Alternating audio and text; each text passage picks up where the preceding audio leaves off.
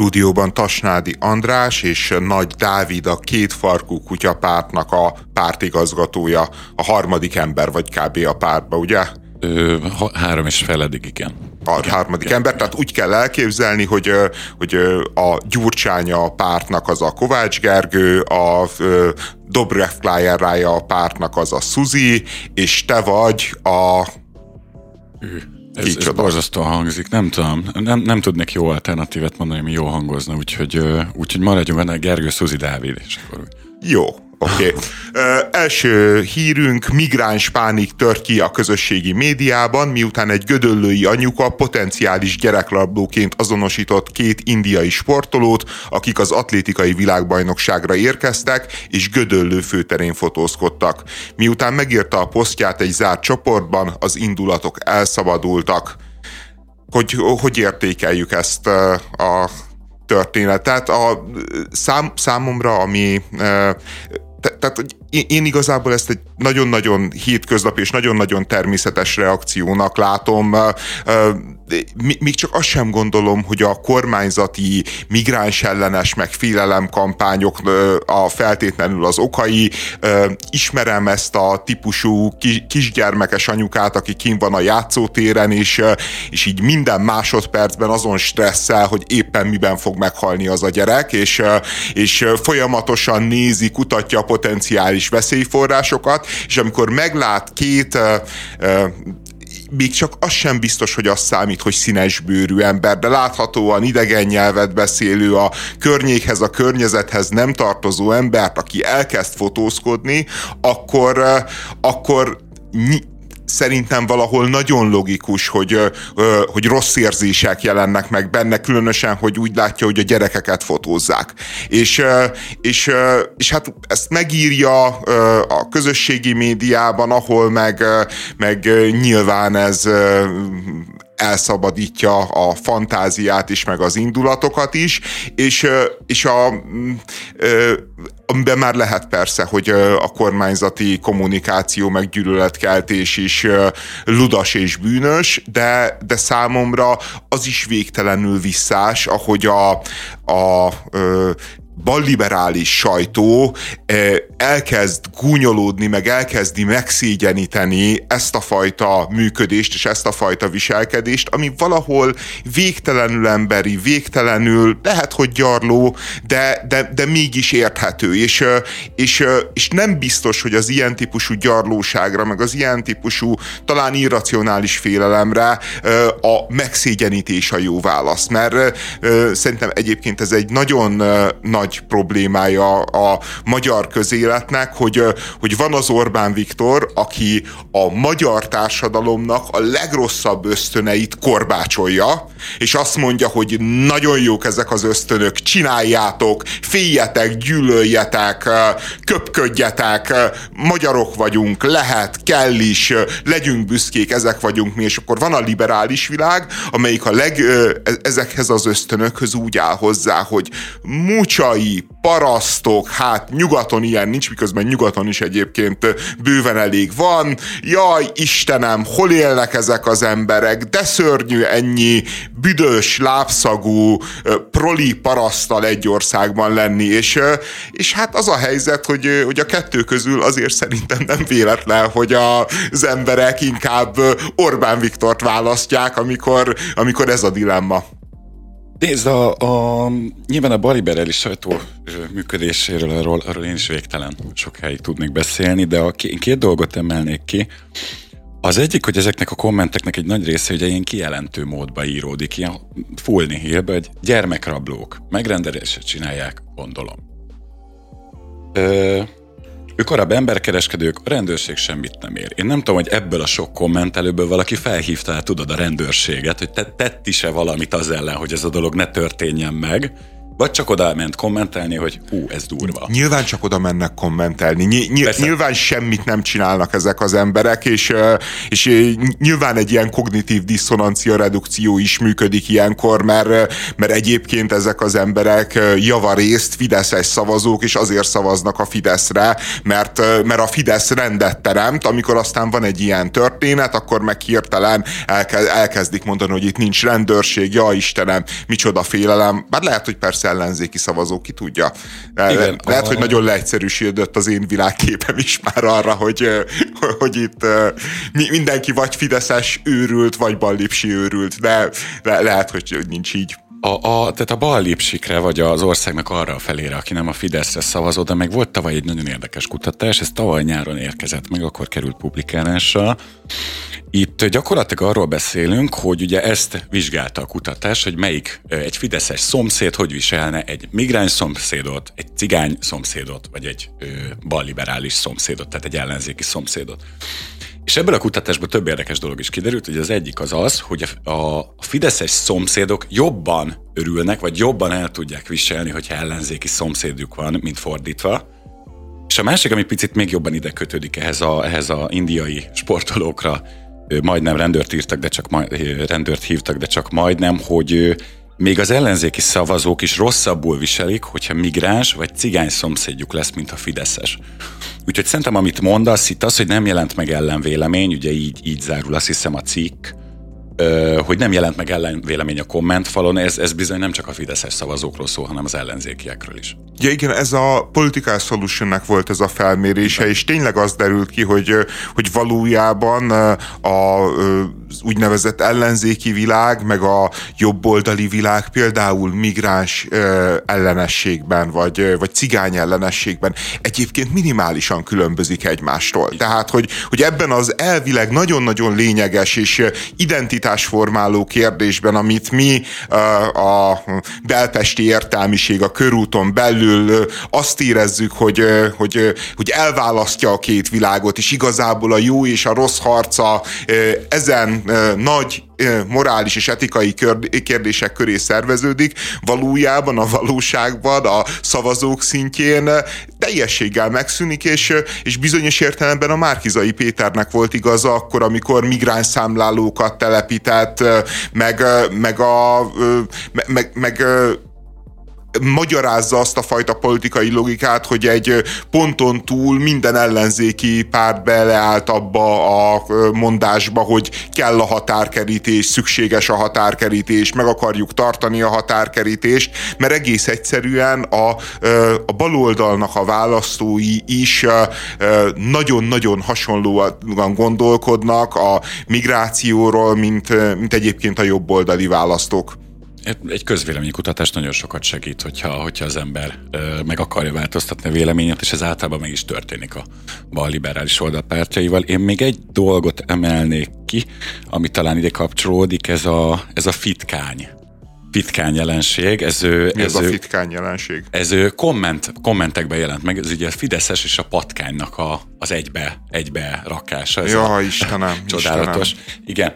Igen, igen, és az az érdekes, hogy ezt fizetett, nem tudom, öt-hatszázezer bruttót hazavívő önkormányzati képviselők vették hát Újpesten. Tehát itt nem arról van szó, hogy a politikai pártok ezt a gyűlöletet csítítanak, de amit az Orbán Viktorról elmondtál az elején, az, az teljesen azt gondolom, hogy, hogy párhuzamba állítható ezzel, hogy ez a politikai pártoknak ez akár érdeke is lehet, hogy ezeket a hullámokat meglovagolják. Ja, abszolút, abszolút. Uh, és ez tényleg oldaltól független. Ja, ja, ja persze. Most igazából én, tehát a gyűlöletet az Orbán Viktor leginkább úgy gondoltam, hogy például a migráns kérdésben korbácsolja. Persze. Van egy csomó olyan kérdés, ahol a baloldal pártjai korbácsolják a gyűlöletet. Tehát én például, mit tudom én, mondjuk a Szikra mozgalomnak a fizessenek a gazdagok szlogenjével is úgy vagyok, hogy hogy ha meghallgatom, amikor a Jámbor András kifejti, hogy, hogy hát, hogy ez azt jelenti, hogy a, az extrán gazdag emberek számára, mit tudom én, akik milliókat keresnek, meg akik oligarchák, legyenek ilyen-olyan adókulcsok, meg nem tudom, hogy micsoda, akkor én még hajlamos is vagyok egyetérteni vele. De amikor belegondolok, hogy a fizessenek a gazdagok mondás, az mit jelent mondjuk egy hétköznapi, mondjuk egy Nagyvázsonyi utca szempontjából, Amerikából, ahol irigykedve nézi a szomszéda azt a medencét, amit a vállalkozó, és egyébként én szerintem nem gazdag, de, de mindenképpen egy Magyarországon viszonylag jómódú de. ember épít, akkor azt látom, hogy, hogy valójában az a fajta árokásás zajlik magyar ember és magyar ember között, amit a Fidesz a migráns és a magyar ember között ás. Tehát, hogy, hogy azt mondja, hogy az ő gazdagsága, na, azzal van probléma, azért élsz te rosszul, mert ő nagyon gazdag, miközben szerintem az egy például egy nagyon-nagyon korrekt és tisztességes mondás lenne, amivel én még miközben nem vagyok kifejezetten szociáldemokrata, tudnék azonosulni, hogy azt mondja, hogy, hogy szeretnék egy olyan adórendszert, ahol a magasabb jövedelműek, mondjuk a hét-nyolcszázezer forint bruttó fölött vagy körül kereső emberek már ne a tizenöt százalékkal adózzanak, hanem adózzanak a huszonöt százalékkal is. Egyébként nagyon megköszönjük ezeknek az embereknek, hogy, hogy többen járulnak hozzá a közöshöz, nagyon-nagyon fontos az, hogy ők itt legyenek, nagyon-nagyon fontos, hogy megbecsüljük őket, és azt mondom, hogy oké, okay, el akarnak venni, de elmondják, hogy miért akarnak tőlük többet beszedni, mert így módon lehet felzárkóztatni mondjuk olyan rétegeket, akik különben, különben bűnözői életmódot folytatnának, különben nyomorognának, különben a szociális rendszer terhelnék, és emellett meg tiszteletet tanúsítanak azok iránt, akiktől pénzt akarnak elvenni, és pénzt akarnak behajtani. De amikor úgy jelennek meg, hogy fizessenek a gazdagok, akkor azt érzem, hogy kinyílik a bicska a zsebembe, hogy basszus. Tehát, hogy, hogy igen, ez, ez ilyen visszatérő a political solutionnek egyébként az a, az, az a megfigyelése, hogy ugye a jobboldali szavazók azok ö, ö, toleránsabbak a baloldaliakkal szemben, ami ugye kijön. Szerintem azért ö, azt ö, osszuk el annyival, biztos hogy a itt... a hatalmon lévőség az... az igen, abszolút, hogy itt azért van tizenkét év kétharmad, meg tizenkét évnyi önelégültség. Tehát, hogy, hogy nem, nem ugyanaz ma ellenzéki szavazónak lenni Magyarországon, mint Fidesz szavazónak. Tehát, hogy én azt gondolom, hogy jó az... Ö, igazából ö, ö, olyan értelemben én még kevésnek is tartom azt a gapet, ami a két szám között van, hogy, ö, hogy, ö, hogy valójában sokkal, de sokkal nagyvonalúbbnak kéne lennie a fideszes világnak ö, az ellenzéki világgal szembe, látva az erejüket, látva a számosságukat, látva azt, hogy, hogy ők uralják az országot, és tényleg ők fújják most a passzát-szelet, és ehhez képest hát az a néhány százaléknyi különbség igazából nem, nem is olyan sok. A, ö, éppen sokkal ijesztőbb, mert vannak ilyen számok az Egyesült Államokban is, hogy demokrata meg republikánus szavazóknál, hogy ilyen Tinderen meg egyéb párkereső platformokon, hogy randiznának-e vele, randiznának-e egy más pártállásúval, és, és az a helyzet, hogy ott így folyamatosan évről évre azt mérik, hogy brutálisan nagy az elutasítottság, és egyébként döntően a demokraták részéről, különösen a demokrata csajok részéről. A, nézd, itt a, itt a Szikránál is, tehát ez, hogy mozgalom vagyok, de elkezdek már a politikai párttá alakulásom előtt bemondani egy ilyen huszonegyedik századi politikai eszközöknek megfelelő mondást, amiben van egy pici úszítás, hmm. tudod, egy pici ígéret. Szerintem nem pici az az úszítás. Igen, igen. Nézőpont kérdés, hogy a Szikrát mekkorára mérjük, most így, vagy mennyire tartjuk jelentősnek, de nyilvánvalóan nem. De az úszítást, fizessenek a gazdagok úszítását, én nem tartom. Nem is ez a kérdés, hanem hogy akarod-e máshogy csinálni, tudod, politikai pártként, vagy az ellenzéki szavazóval, vagy az ellenzéki párttal kapcsolatban picit más a mércét. Tehát az, hogy az, hogy az egy misszió, az egy közérdekű misszió, hogy az emberek ne politikai párt ö, ö, preferencia szerint kategorizálják be az embereket, hanem az alapján, hogy nem tudom, eteti a kutyáját, kedvese a fiammal, ö, ö, ordibál-e a feleségével, tudod? Tehát ezek a, ezek a tipikus szomszédattitűdök, tehát ez, ez, ez lenne a fontos, és én azt gondolom, egyébként nekem vannak ilyen emlékeim, ö, én tipikusan balliberális közegből jövök, és inkább kifelé, tehát inkább, inkább középre. Uh, és azért ezek az emlékek megvannak gyerekkorom, hogy nagymamám elmondja, hogy ez és ez a bácsi, tudod, fideszes, és mm, És aztán tudod, gyerekként ez így annyira nem, nem izgat. Meg Revicki Gábor, mondjuk, nem tudom, Fidesz szimpatizás. És ezeket sose értettem, hogy, hogy én szerintem minden ember érzi, hogy ez nem helyes, hogy ez alapján ítéljük meg a, a, a, a társadalom a másik részét, aki nem mi vagyunk, hogy fideszes vagy nem fideszes, és mégis továbbadjuk a gyerekeknek. Mm.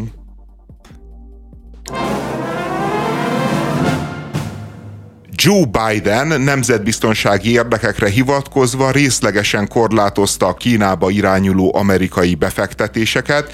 A, ezek olyan technológiákat érintenek, mint például a félvezetők, a mikroelektronikai termékek, vagy a kvantuminformációs technikák, jelentsen bármit, illetve a mesterséges intelligencia, tehát ezek olyan érzékeny területek, ahol az Egyesült Államoknak még jelentős technológiai fölénye van a kínai birodalommal szemben, és nemzetbiztonsági érdekekre hivatkozva a Biden azt mondta, hogy, hogy nem, ilyen típusú befektetéseket most már az Egyesült Államoknak a cégei, az Egyesült Államok zászlaja alá tartozó korporációk nem vihetnek a, a Kínába. Nyilván az első kérdés az, hogy ez nem megkésette, tehát hogy egy tíz évvel ezelőtti valószínűleg jó eszköz lett volna Kína féken tartására, hogy ma nem megkésett eszköze. A másik meg, meg hát nyilván ami felmerül, hogy, hogy rohanunk egy hidegháború felé Kína és az u es á között. Szerintem van még egy kérdés, amit, amit kijelentő módban mondtál, hogy az u es á-nak az előnyét megtartani. Biztos van-e még előny?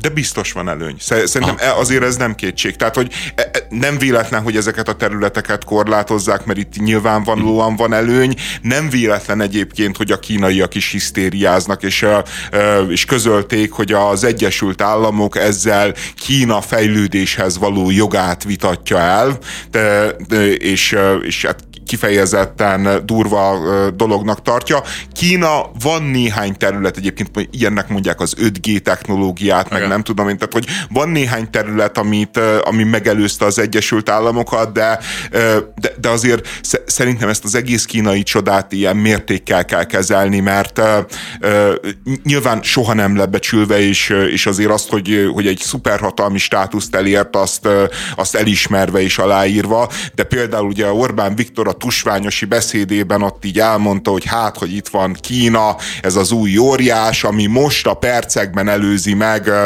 az Egyesült Államokat, és, és az a helyzet, hogy csak nagyjából lesznek pontosak a számaim, az Egyesült Államok gé dé pé-je, amit megtermel, az a háromszáz, mit tudom én, ötven millió ember, az huszonhárom trillió dollár, az a, a Kína gé dé pé-je, amit megtermel, az az egy egész tudom én, négy tized milliárd ember, meg tizenhét trillió dollár. Tehát, tehát, tehát az, azért továbbra is irtózatos a különbség, és akkor még mindig csak Kínát és az Egyesült Államokat hasonlítottuk össze, miközben azért Kínának is egyrészt vannak nagyon szoros szövetségesei, például Észak-Korea, másrészt az Egyesült Államoknak is van, és ezzel az Észak-Koreával kb.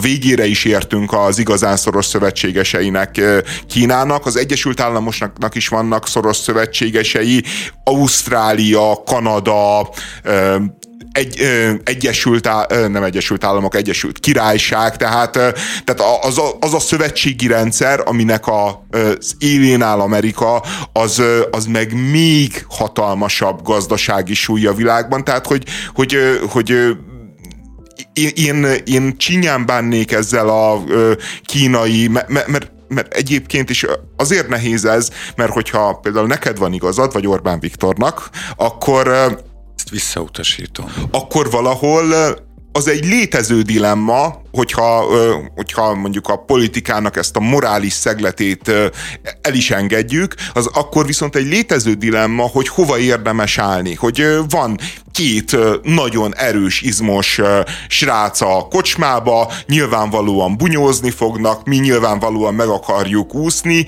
de azért amelyik esélyesebbnek tűnik, jobb annak a háta mögé kerülni. És akkor nyilván elkezd az ember egy oldalazó mozgást, és hogyha az a megfejtésünk, hogy hogy a ö, Kína, ami erősebb, és Kína az, ami most már látható módon át fogja venni a, a bolygó els, első szuperhatalmi státuszát, akkor, akkor logikus ez a mozgás. Ha viszont mégsem ez az igazság, ha az a huszonhét tizennyolc trillió, vagy huszonhárom tizenhét trillió dollár az igaz az Egyesült Államok javára, akkor viszont nem egészen biztos, hogy egy, egy olyan helyzetben, amikor, amikor láthatóan tényleg a, a világháború utáni világnak a reflexeit érnek vissza, a, érdemes egy óriással szembe helyezkedni úgy, hogy a másik óriás nem akkora óriás, és egyébként meg hihetetlenül messze van. Tehát, tehát mert ha még közel lenne, akkor, akkor is lennének érvek mellette, de még hihetetlenül messze is van ahhoz, hogy mondjuk Magyarországot, jó, nyilván akugyárakat tudnak ide telepíteni, tehát annyira nincsenek messze, hogy az akugyárak ne tudjanak jönni, de, de azért hát messze vannak, nem tudom. Ahhoz képest, hogy ez a balliberális sajtóról vélekedsz, elég gyorsan eljutottunk Orbán Viktorhoz, tehát eszünkbe jutott Orbán Viktor. Nekem nem jutott eszembe. Fóbiás vagyok én is, picit, nyilván. Igen. Én, én annyit akartam mondani, én, nem, én abszolút az Alibabára gondoltam, a TikTokra gondoltam, ahol ő, már nem csak technológiában érik utol az u es á-t, hanem marketingben, fejlesztésben, tudod? Tehát ezek, ezek a dolgok, ezek, ezek léteznek. Ezek meglévő statisztikák, hogy a TikTokot többen töltik le, mint a Snapchatet, mint az Instagramot, többen pörgetik, mint a Facebookot, nem tudom, harminc év alatt, azért ezek szerintem ilyen szempontból fenyegetők, és én semmiképp nem pártolom, tudod, ezt a változást, Ö, és azt, azt gondolom, hogy hogyha már egy szóba került Orbán Viktor, akkor ö, ja, ö, igen, tehát hogyha szóba került Orbán Viktor, azt hagyd mondjam el, hogy biztos van egészséges kapcsolat Kínával, de az biztos nem a hazai. Sokan arra gyanakodtunk, hogy Pesty László részeg volt Tusványoson, amikor a lölő jelenségről beszélt. Én még most is arra gyanakszom. De, de, de tényleg úgy beszélt, tehát, hogy ilyen nagyon-nagyon furcsán artikulált. Ő akkor úgy fogalmazott, hogy a lölő jelenség Magyarországon az, hogy a kirakatban lopunk, csalunk, zsarolunk, hazudunk, kompromitálva egy történelmi eszmét. És azt gondoltam, hogy... hogy nyilván kellett egy kis tütüke, mert, mert az őszinte beszédhez Tusványoson lehet, hogy, hogy, hogy azért segít, de, de az történt, hogy a Pesty László az hosszú interjút adott a balliberális médiabirodalom egyik zászlós hajójának, a huszonnégy pont hu-nak, ahol nem csak, hogy elismerte ezt az állítást, és ö, cáfolta azt, hogy ő ö, alkoholos befolyásoltság alatt lett volna, hanem nagyon-nagyon keményen beleállt ebbe. Igen. Igen, én, én is a, abszolút az alkoholos befolyásoltságra gondoltam, mert csak azért is, mert egy évvel ezelőtt a Partizánban is volt egy hasonló adás, nem tudom, hogy ezt láttátok, a békemenet ilyesmi értékelő volt, azt hiszem, vagy választások. Hasonló témakörbe volt ott a Pesty László a Partizánba, aztán mondom, ez a huszonnégy pont hu-s interjú, ez viszonylag hosszan, és, és úgy néz ki, hogy eléggé józan állapotban találta meg őt. És, és hát nagyon kemény volt, tehát ö, ö, olyan mondatok hangoztak el tőle, hogy miért úgy épül ez a nemzeti tőke, hogy a nerlovagok, a lölőjelenség absztrakt halmazának egyik-másik vélt vagy valós arca, késsel, villával enni nem tudó, alanyállítmányt egyeztetni nem tudó tagja, megaláz, kisemmisz, tisztességes, igyekvő, tehetséges vállalkozókat. Nagyon kemény. A, ugye ugyanebben az interjúban mondja azt, hogy a Simicska Lajos egy tehetséges pénz, pénzember volt, egy tehetséges vállalkozó. Ezt senki hát a, nem vitatja. Nehéz a, nehéz a Simicska után nem arra gondolni, hogy itt, itt megvan az új, kiábrándolt fideszeseket felkarolni tudó ellenzéki miniszterelnök jelölt, úgyhogy gondolom, ő is várja már a megkereséseket. Ö, nem... érthetetlen, meg a semmiből jött, azért a Pesty László bármelyik ö, ilyen beülős műsorba volt, én nem nagyon láttam tőle kormánykritikus szavakat, ez a, talán ez a Bencsik Gábor szint, tudod, ez a picit oda mondok, egy nagyon picit kibeszélek a kánonból, azért ez egy nagyságrendet kell komolyabb hangvételű interjú. Hát nagy, eh, arról beszél, hogy naponta hal, tehát Pesty László, a eh, fideszes eh, média ö, birodalomnak az egyik oszlopa, naponta hall történeteket arról, hogy bizonyos emberek a klánból rámutatnak egy szép családi házra, rámutatnak egy panzióra, rámutatnak egy cégre, kacsintanak, és a tulajdonos fülébe súgják, hogy barátom, nem ártana neked egy tulajdonostárs, hogy továbbra is jól menjenek a dolgaid. És az áldozat megijed, pár fillérért beengedi cégébe a klántagot, aztán mire felnéz, kívül kerül a saját szorgalmából, tehetségéből felépített vállalkozásán, családi házán, panzióján. Hát amit itt leír a Pesty László, hogy, hogyha ez valóság, mondjuk négy évvel ezelőtt ezt, ezt, ez, egy, ez egy dé ká-s indulat volt, amit persze. Ő most itt megfogalmaz. Hát, tehát... vagy egy ilyen köznapi közértben, hogy már meg, igen, igen, igen, igen, de, igen. De, nem, nem a, abszolút nem a fideszes berkeken belül. Hát, ne, nem, de az... nem, hogy a fideszes, hanem még a szofisztikáltabb igen. ellenzékiek se, sem beszéltek arról, mert, mert a, jó, arról már beszéltek akkor is, hogy cégeket, meg szektorokat lenyúlnak.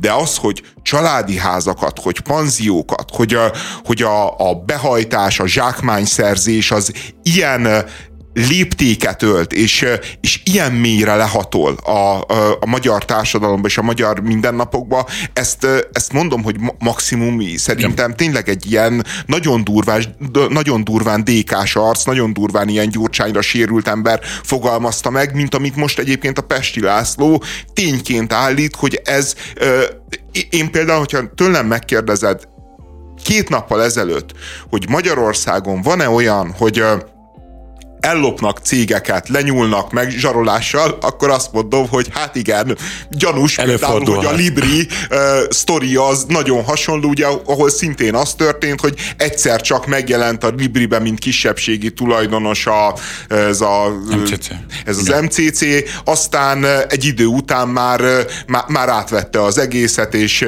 és vitte a céget. Ugye azt mondanám, hogy cégeknél így van, de azt is mondtam volna, hogy szerintem egy bizonyos bizonyos szint alatt ez nem létezik azért ez a jelenség. Nyilván Magyarországon ez a Tiborcz, Rogán, mit tudom én, Lázár világnak a legbefolyásosabb alakjai tudnak így jönni-menni, de már egy panzió tulajdonos, egy családi ház tulajdonos, az nincsen fenyegetve. Két nappal ezelőtt ezt tényleg őszinte meggyőződéssel mondtam volna. Most a Pesty László engem ebben elbizonytalanított. Yeah. Tehát, hogy, hogy ez, ez, ez, ez egy sokkal súlyos vád, meg kortünet, hogy, mint hogy lenyúlnak cégeket. Tehát itt, itt már az van, hogy itt egzisztenciálisan fosztanak ki ö, kis embereket. Tehát nem az van, hogy a, a tízmilliárdosból ö, parancsszóra Orbán, az, se, az, az, se, az is nagyon helytelen, és, ö, és borzasztó rossz, hogy a tízmilliárdosból mondjuk százmilliómos lesz, és, ö, és a gazdag vállalkozóból egy, egy tehetős, középosztályos, mit tudom én, nyugdíjas változik, mondjuk, mint mondjuk a, Simi, a Simicska az milliárdos maradt szerintem. De, de, de, tehát, hogy az se helyes, de, de, de az, hogy, hogy családi házakat visznek el, az viszont nagyon kemény. A, meg tudod, abban is különbözik ez a sztori, és abban is meghaladja az eddigieket, hogy tehát itt általában, hogy egy fideszes megfogalmaz önkritikát, az úgy szokott szólni, hogy igen, lopnak, de legalább nem a strabagnak, tudod, hanem magyar vállalkozó. Uh, és, és ez a, itt emögé, tudod, nem tudsz ellenértéket ropni, rakni, hogy lopni, uh, hogy, a, hogy a, na de a Bajnai alatt a strabag lopott, hanem itt az van, hogy itt családi házakat néznek ki, néznek ki, szektorokat néznek ki, jól működő milliárdos vállalkozásokat néznek ki, és nincs ellenérték, hogy ez miért volt rosszabb a Gyurcsány érában. Ha végignézed az interjút, az gyakorlatilag csak erről a tizenhárom évről szól. Igen.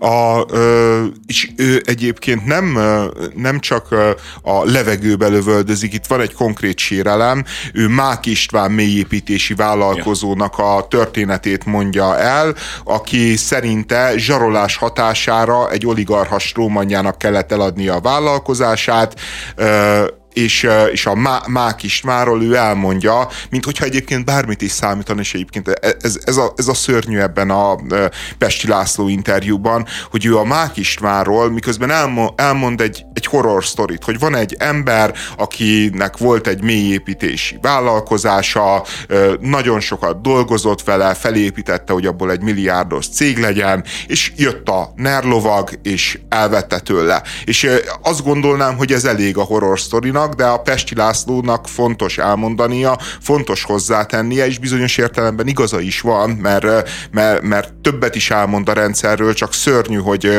hogy, hogy ez, ez mint érv, meg mint, mint emocionális plusz számít, hogy, hogy, hogy ez a Mák István, ez egy kőkemény fideszes.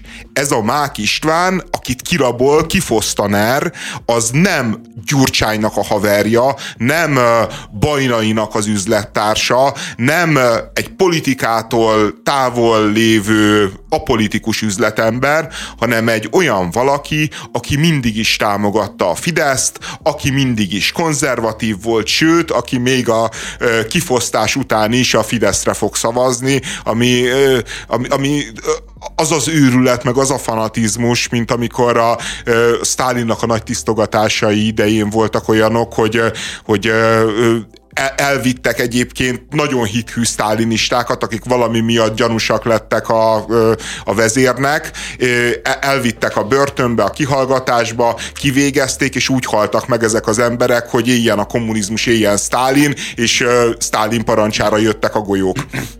A, az érdekes még, hogy ugye az interjú után az első, első, az első ilyen számonkérés, hogy most ez mégis mi volt, uh, akkor ugye Szí Lászlóról beszél, hogy én azt hittem, hogy Szí László az, már mint a lölő.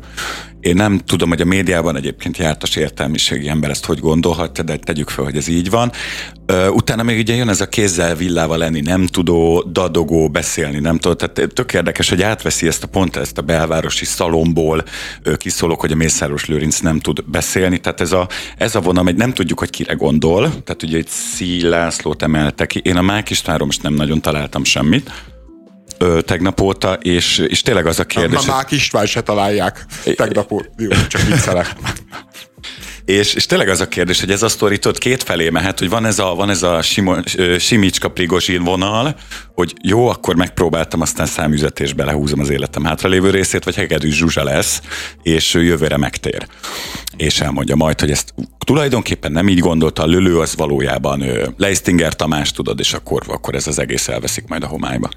Egyébként nagyon érdekes, hogy egy kicsit egy ilyen dadaista projekt is a, ez az interjú, ahogy mint a Pesty László elővezet. Én, én, én nekem nem volt szimpatikus, amikor olvastam, mert, mert kényszeredetten a sorok között kell olvasni. Tehát amikor igen, beszél, akkor úgy beszél, hogy, hogy azt mondja például, hogy hát nagyon-nagyon bonyolultan fogalmazott ön a kérdésével, és hogyha már így tette fel, a, akkor azt kell mondanom igen. Tehát, hogy valahol, igen, vi, igen, valahol igen, vicces, igen, igen. De vagy amikor azt mondja, hogy, hogy hát mi, miért is gondolnám, hogy megtorlásnak az áldozata lehetek, hiszen ez a Fidesz egy végtelenül demokratikus jogállami párt, ahol biztos nincsenek ilyen következményei annak, hogyha valaki kiénekel a kánonból. Meg, te, tehát, hogy, hogy, hogy igazából én... én Én, én, én nem tudtam hova tenni, mert én, én szeretem azt, amikor az ember így kb. Világosan, én például állandóan szenvedek azzal, hogy, hogy megpróbálom világosan verbalizálni azt, amit így kb. Gondolok, és az idegesít, amikor valaki meg amit gondol, azt, azt megpróbálja elhomályosítani, de, de akikkel beszéltem, azok mind el voltak ragadtatva, hogy milyen zseniális ez az interjú, és hogy, hogy minden, minden mo- Monda, mondatában van egy olyan utalás, van egy olyan értelmezési tartomány, amit nem mond ki, de ezáltal ott van. Tehát egyébként ajánlom a hallgatóknak, hogy olvassák el a huszonnégy pont hu-n, mert, mert, mert ilyen értelemben is érdekes, hogy azért semmiképpen sem ez a szokványos, megmondó ember kommunikáció, amiben oly sokan utazunk, változó hatékonysággal és tehetséggel, hanem, hanem, hanem valami más. Minden esetre én olyan értelemben nem ünnepelnék, hogy, hogy én ezt nem feltétlenül a rendszer bomlás sának látom, hanem sokkal inkább annak látom, míg a Rákai Filip aranybullája kapcsán gondolkodtam el rajta, hogy, hogy miért van az, hogy a NER előrángat egy középkori magyar királyt, ezt a második András, aki egyébként egy köpőcsésze az elmúlt ezer évben, amikor a magyar értelmiség beszél róla, hiszen ő az a király, aki az első vármegyét, teljes vármegyét eladományozta, ő az a király, aki alatt megroppant a, a középkori magyar királyságnak, meg a királyi hatalomnak az ereje, és, és, és az ő működéséből vezetik le többek között sokan, vagy vezették le sokan a tatárjárást, és hogy egy, egy ilyen hát semmiképpen sem jó megítélésű király, király igen. Igen, igen, aki igen, nem egy Mátyás király, nem egy Szent István, nem egy Károly Róbert, nem egy Nagy Lá... Tehát, hogy igen, millió olyan királyunk van, akinek a, a történelmi emlékezete az kifejezetten pozitív. Ez a második András, maradjunk annyiban, hogy egy nagyon vitatott figura, hogy miért ő lesz az, akit, akit beemel a NER a, a kánonba, és azt mondja, hogy na, ez egy jó király. És nekem akkor az volt a meg, megfejtésem, és kicsit most is erre a helyzetre is az a megfejtésem, hogy egész egyszerűen annyira nagyra nőtt a NER, annyira felzabáltak mindent az országban, ami, a, ami az ellenzéki, az ellenségé, a, a külföldé volt, hogy, hogy eljött az a pillanat, amikor egymás ellen fordulnak logikus módon, mert, mert, mert, mert hát erre a... erre a rabló működésre álltak be. Nem, nem teremtenek, nem innovációk vannak, hanem elvenni a másiktól, és akkor abból növekedni. Kis uniós pénzt, egy kis céget, esetleg egy kis panziót, mint Pesty Lászlótól tudjuk, és, és azért ez az állapot azoknak az embereknek, akik nincsenek olyan közel a királyi személyéhez, azért egy állandó létbizonytalanság. Tehát, hogy, hogy lehet, hogy a Rákai Filipben is az van, hogy most nagyon hasítok ö, a gé ötszázas mercieimmel, meg a szöllőmmel, meg a szupervállalataimmal, de mi van, hogyha egyik nap, nem tudom én, kinek a sógora megkívánja azt, ami az enyém. És, és, és, akkor, és akkor így ránéz a magyar történelemre, hát itt van ez a második András, ez kiadta az aranybullát, ami azt mondta, hogy azért a király nem tehet meg mindent. A király ne, nem, nem írhat felül mindenfajta viszonyt, nem írhat felül mindenfajta jogot, és, és, e, és ilyen módon kvázi bejelentette, hogy valami fajta jogbiztonságot akarnak ők is, és a Pesty László is ezt fogalmazza meg, hogy, hogy most már nem csak az unió részéről menül, merül fel az, hogy jogállamiságot szeretnének, más szavakkal, de valójában a fideszes elitnek egy része. Szeretnek felülírni. Igen. A, az, azt szeretné, hogy, hogy legyenek olyan szabályok, amikről tudják, hogy a király betartja. Tehát, hogy, ugye, ugye, hogyha rajta van a, nem tudom én, a földhivatali lapon, hogy ez a ö, ö, Szántó Rákai Filipé, meg Tihany Rákai Filipé, meg mit tudom én, a Bükk-hegység Rákai Filipé, az ne legyen az, hogy holnap után jön a kétharmad, és azt mondja, hogy nem, ez mostantól Mészáros Lőrincé. Tehát, hogy... De kétségtelenül sokáig húzták egyébként ezt, hogy itt összeütközések legyenek, azért egy szocialistákhoz képest a bé ká vén belül is ki tudott robbanni egy egymás feljelentése buli, és akkor végül is te azt mondod, hogy te, te azt el tudod hinni, hogy ez egy elszabadult ágyugójó, és ilyen konspirációs elmélet, hogy ez direkt van elengedve, mert a fradi szurkolók megszólaltak, hogy ruszkik haza, ezt el kell, én olvastam most ilyet a Na. utóbbi időben, tehát ezt így azt gondolod, hogy ez ön, önerőből, önérdekből Ö, ö, elkövetett ágyú elsz, ágyugója elszabadulás. De még csak, még csak ágyú elszabadulásnak se gondolom, Aha. hanem azt gondolom, hogy, hogy logikus módon elért oda a rendszer, hogy egész egyszerűen az érdekcsoportok most azért kiáltanak, hogy, hogy oké, okay, hogy Orbán Viktor nem konszolidál az országba, oké, okay, hogy nem konszolidál Európába, de ezeket a farkas törvényeket, Igen. amikkel ő működik, azt, azt legalább a Fideszen belül... Saját szabályainkat tartsuk be, igen. Igen, igen. Legalább betyárbecsület legyen. ezerkilencszáznegyvenöt. augusztus kilencedikén dobt, dobták le az amerikaiak másodszor is az atombombát Hiroshima után Nagasakira. Uh, hogyan, hogyan értékeljük így majd hetven év távlatából, ami történt? Én most bizonytalanodtam el ebben a legjobban eddig, hogy, hogy vajon mit hoz a kövi húsz év, és hogy tényleg mondhatjuk-e azt, hogy az a két bomba, meg az a félmillió ember, aki ez, ezáltal a bomba által meghalt, sérült, családjában ő áldozatokat hozott. Ennek a, ennek a halálának úgymond van-e, van-e ilyen, hogy ez tényleg fenntartja a, a, a globálisan vett békét a bolygón, vagy nem fogja, mert más is le fogja dobni ezt a bombát. De hát hetven évig fenntartotta. Tehát ugye az, az a nagy erkölcsi dilem, hát sok erkölcsi dilemma van, de a, a leginkább gyakorlatias erkölcsi dilemma az továbbra is az, hogy, hogy vajon nem lett volna helyesebb azt csinálni, hogy az Egyesült Államok egy lakatlan szigeten Prezentál pre- prezentálja az egyik bombát, és, és hogyha arra nem reagálnak a japánok, akkor egy japán városon a második bombát, és, és ezzel éri el a kapitulációt. Ez időről időre ö, felszakad egyébként ez a vita, és, ö, és, és nyilván ö, pro-kontra el lehet mondani érveket.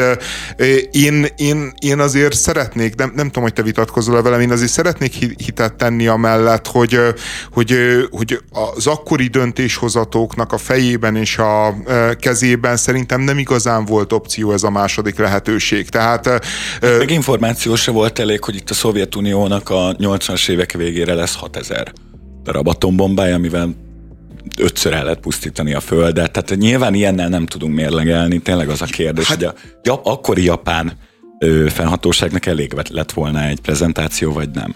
Igen, szerintem ez fel sem merül. Tehát, hogy a, az Oppenheimer filmben pont az a csodálatos, hogy látjuk ezeket a tudósokat, akik, akik a kor legnagyszerűbb elméi, és akik iszonyatosan mélyen e, benne vannak ebbe az atomdologba, és így nagyon értik a csínyát, bínyát, össze tudnak rakni egy atombombát.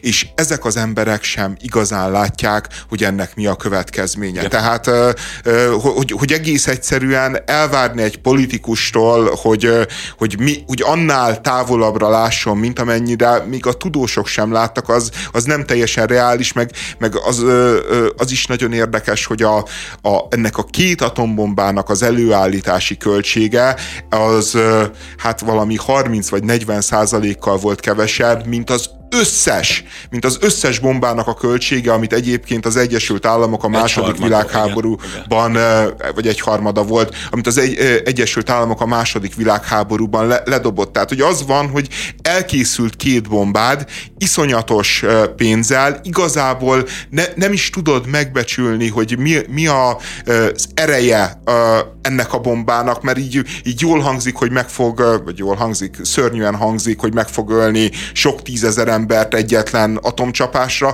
de még igazából ebben sem vagy biztos. A, a Nagasakinak a története bizonyos értelemben azért jó történet, mert, mert ez a második atombombát szerencsére nem tudták olyan pontosan Elément, célba dobni, mint, a, mint amit a Hiroshima, mert rosszak voltak az időjárási körülmények. A hiroshimai atombomba az valami kétszáz méterrel ment a, a, a cél mellé, tehát, hogy szinte telibe talált.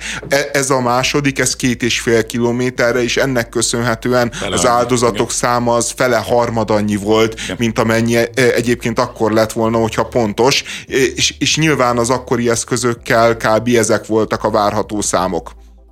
Ez ugye két játékelmélet, az egyik, hogy ott van a kezedben a bomba, mint a, az Oppenheimernek, azt hiszem, én még nem láttam a filmet, majd ezt családi, meg történelmi fanatikusokkal nézzük, Uh, hogy ott van a kezedben egy bomba, ami nem tudod, hogy mire képes, és lefejleszted el. Mert előbb-utóbb ki fog szivárogni, tehát más majd le fog lefejleszteni. Ez ugye eddig egy egyszerű játékelmélet. És onnantól jön a másik, hogy Hogy, hogy lesz ez leszerelve, tudod? Tehát ez mikor konszolidálódik, hogy annyi atombomba van kint, és annyi atomhatalom van a világon, ami, ami nem tudom, vannak erre értékek, de hogy tényleg itt több, több tíz, több tucat, több százszorosan el lehetne pusztítani a Földet. És ez a kérdés, hogy a leszerelés ugye nem opció innentől, hogy ezt eldöntött. Tehát, hogy mi a másik opció, és mi fog jönni ezután. Uh, a... következő etapban, most használjuk ki, hogy a Nagy Dávid az a Kétfarkú Kutyapártnak a harmadik számú embere.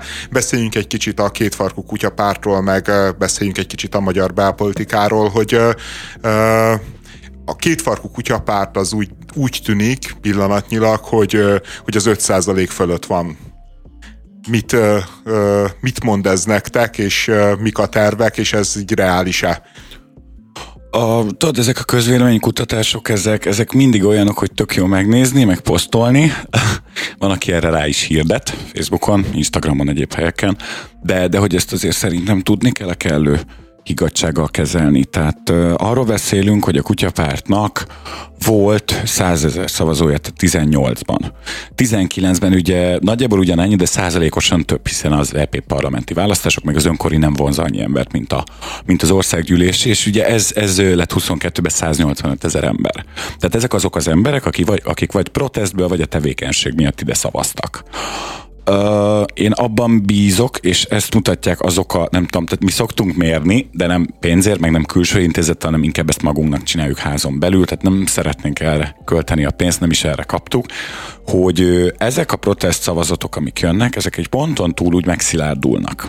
Tehát amikor az ember egy, legalább egyszer leszavaz a Kutyapártra, valószínűleg felmegy a honlapra, Facebook oldalra, megnézni, hogy mit csinálunk.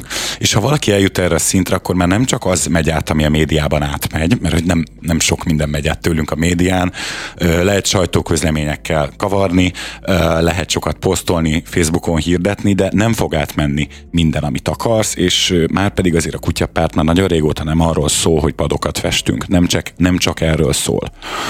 Én szerintem a legnagyobb feladat ilyen szempontból az semmiképp nem az, hogy elkezdjünk ígérgetni, vagy gazdasági programot írni, hanem hogy ez a tevékenység teljes körűen be legyen mutatva.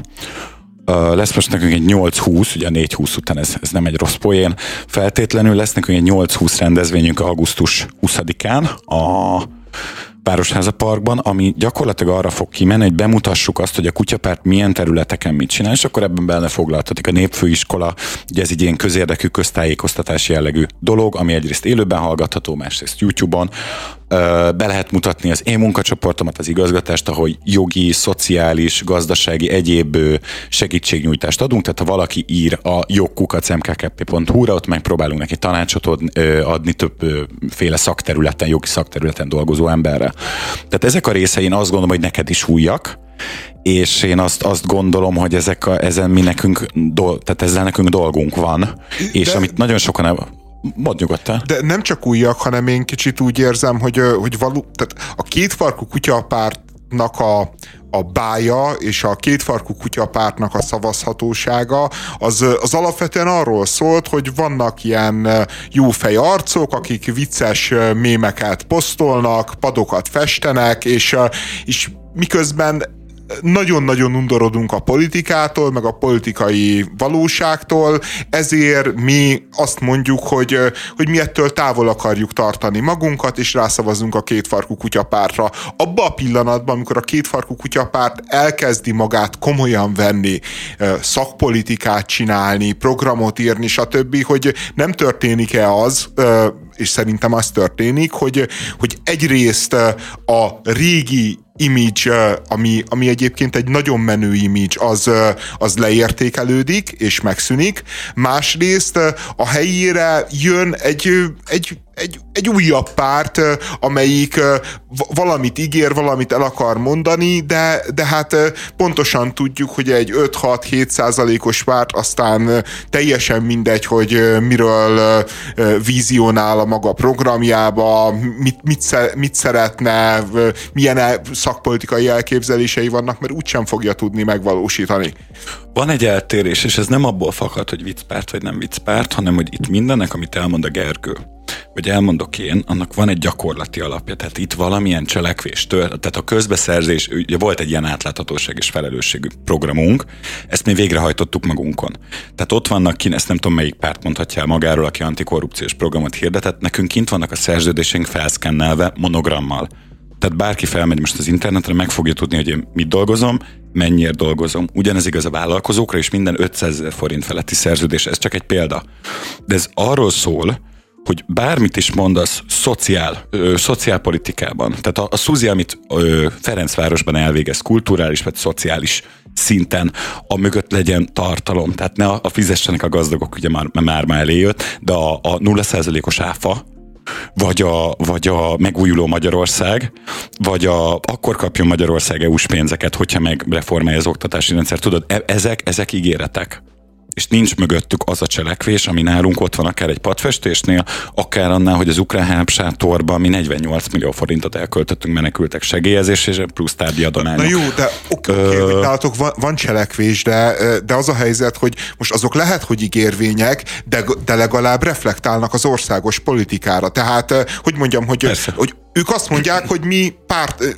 Nyilván Magyarországon nagyon nehéz pártnak látszani, mármint a Fideszen kívül, de mi megpróbálunk pártnak látszani, és megpróbáljuk magunkat komolyan venni. Ti meg azt mondjátok, hogy mi is megpróbálunk pártnak látszani, megpróbáljuk magunkat komolyan venni, de a, de a nagyobb dolgákban nem szólunk bele, hanem padfestés, meg, meg Ferencvárosban, nem tudom én... Ez nem erről szól. Ez erőforrásról szól. Hogy osztod be az erőforrásot? Tehát a, a megpróbáld magad komolyan venni, ezt most próbálom én pejoratívan, én provokatívan értem. De abszolút ez, annak számít. Abszolút. Uh, tehát ez, ez arról szól, hogy most vegyél egy átlagos pártot, ami elindul mondjuk tizennyolcba, és mostanra oda jut, hogy lehetne, nem tudom, egy tök alternatív dimenzióban tíz százaléka van, ővé a budapesti polgármesteri székek tíz százaléka. Mit fog csinálni?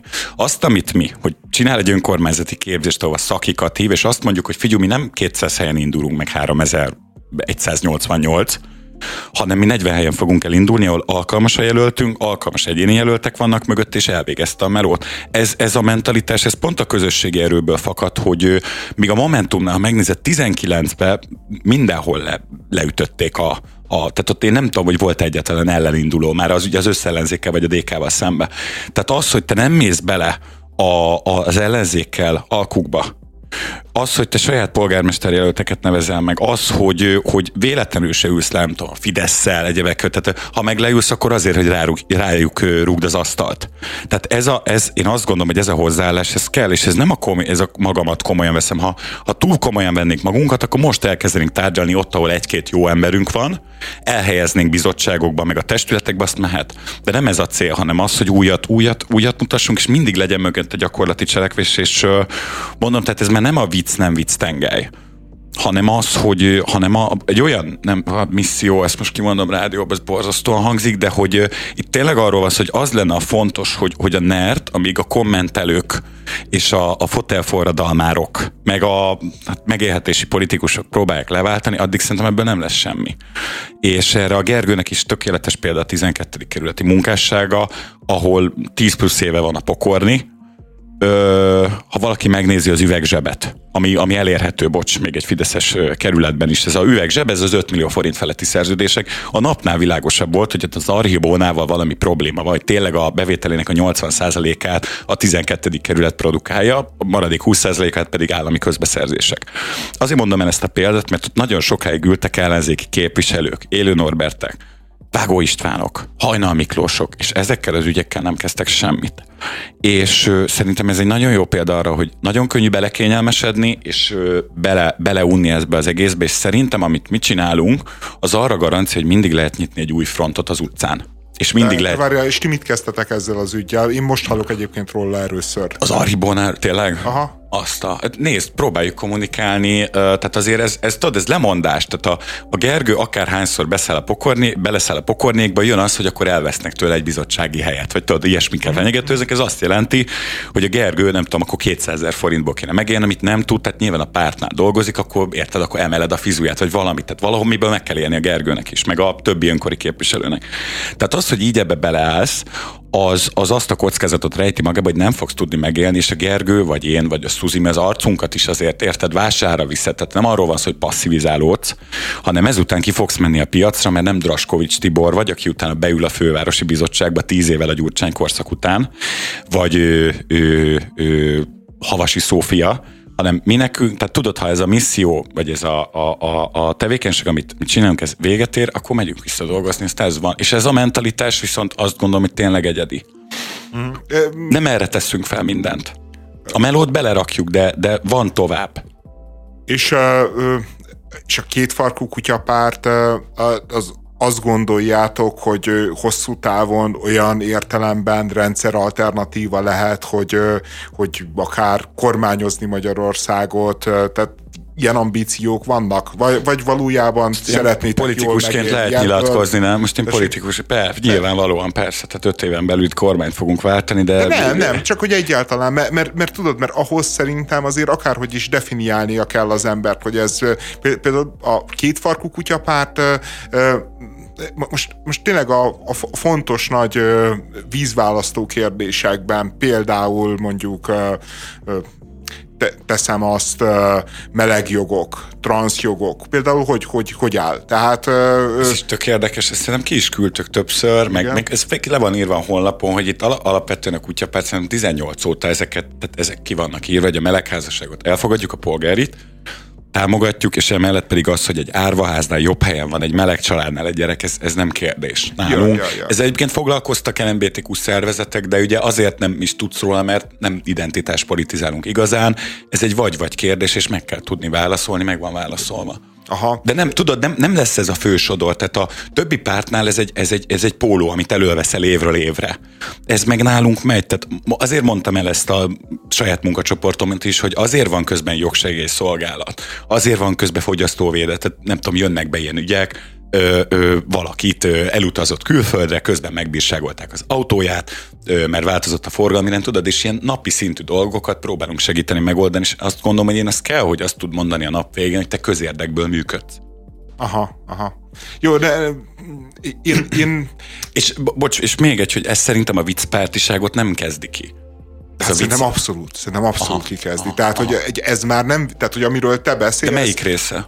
Hát bármelyik része, mindegyik része. Mindegyik. Tehát, hogy, hogy, hogy az, az az ember, aki ö, ö, fogyasztóvédelmi hatóságnál képvisel, amelyik ö, leleplez utána megy korrupciós ügyeknek, ah. amelyik, ö, amelyik ö, készül arra, hogy ö, professzionálisan épít fel képviselőjelölteket, hogy majd elinduljanak az önkormányzati választáson, hát ez, az minden csak nem viccpárt. A, a, a viccpártok egyébként, maga a viccpártoknak is van egy evolúciója, hogy a viccpártok azok fel tudnak gerjedni, láttunk számtalan ilyen példát, és utána egyébként pont ez az átállás az szerintem, amikor, amikor ki elpusztulnak. De tudod, ilyenkor kell tudni nem túl nagyra fújni a lufit, hogy figyelj Gergő, akkor most írjunk egy izét, egy szociális programot gyorsan, tudod, egy száz oldalasat, tudod.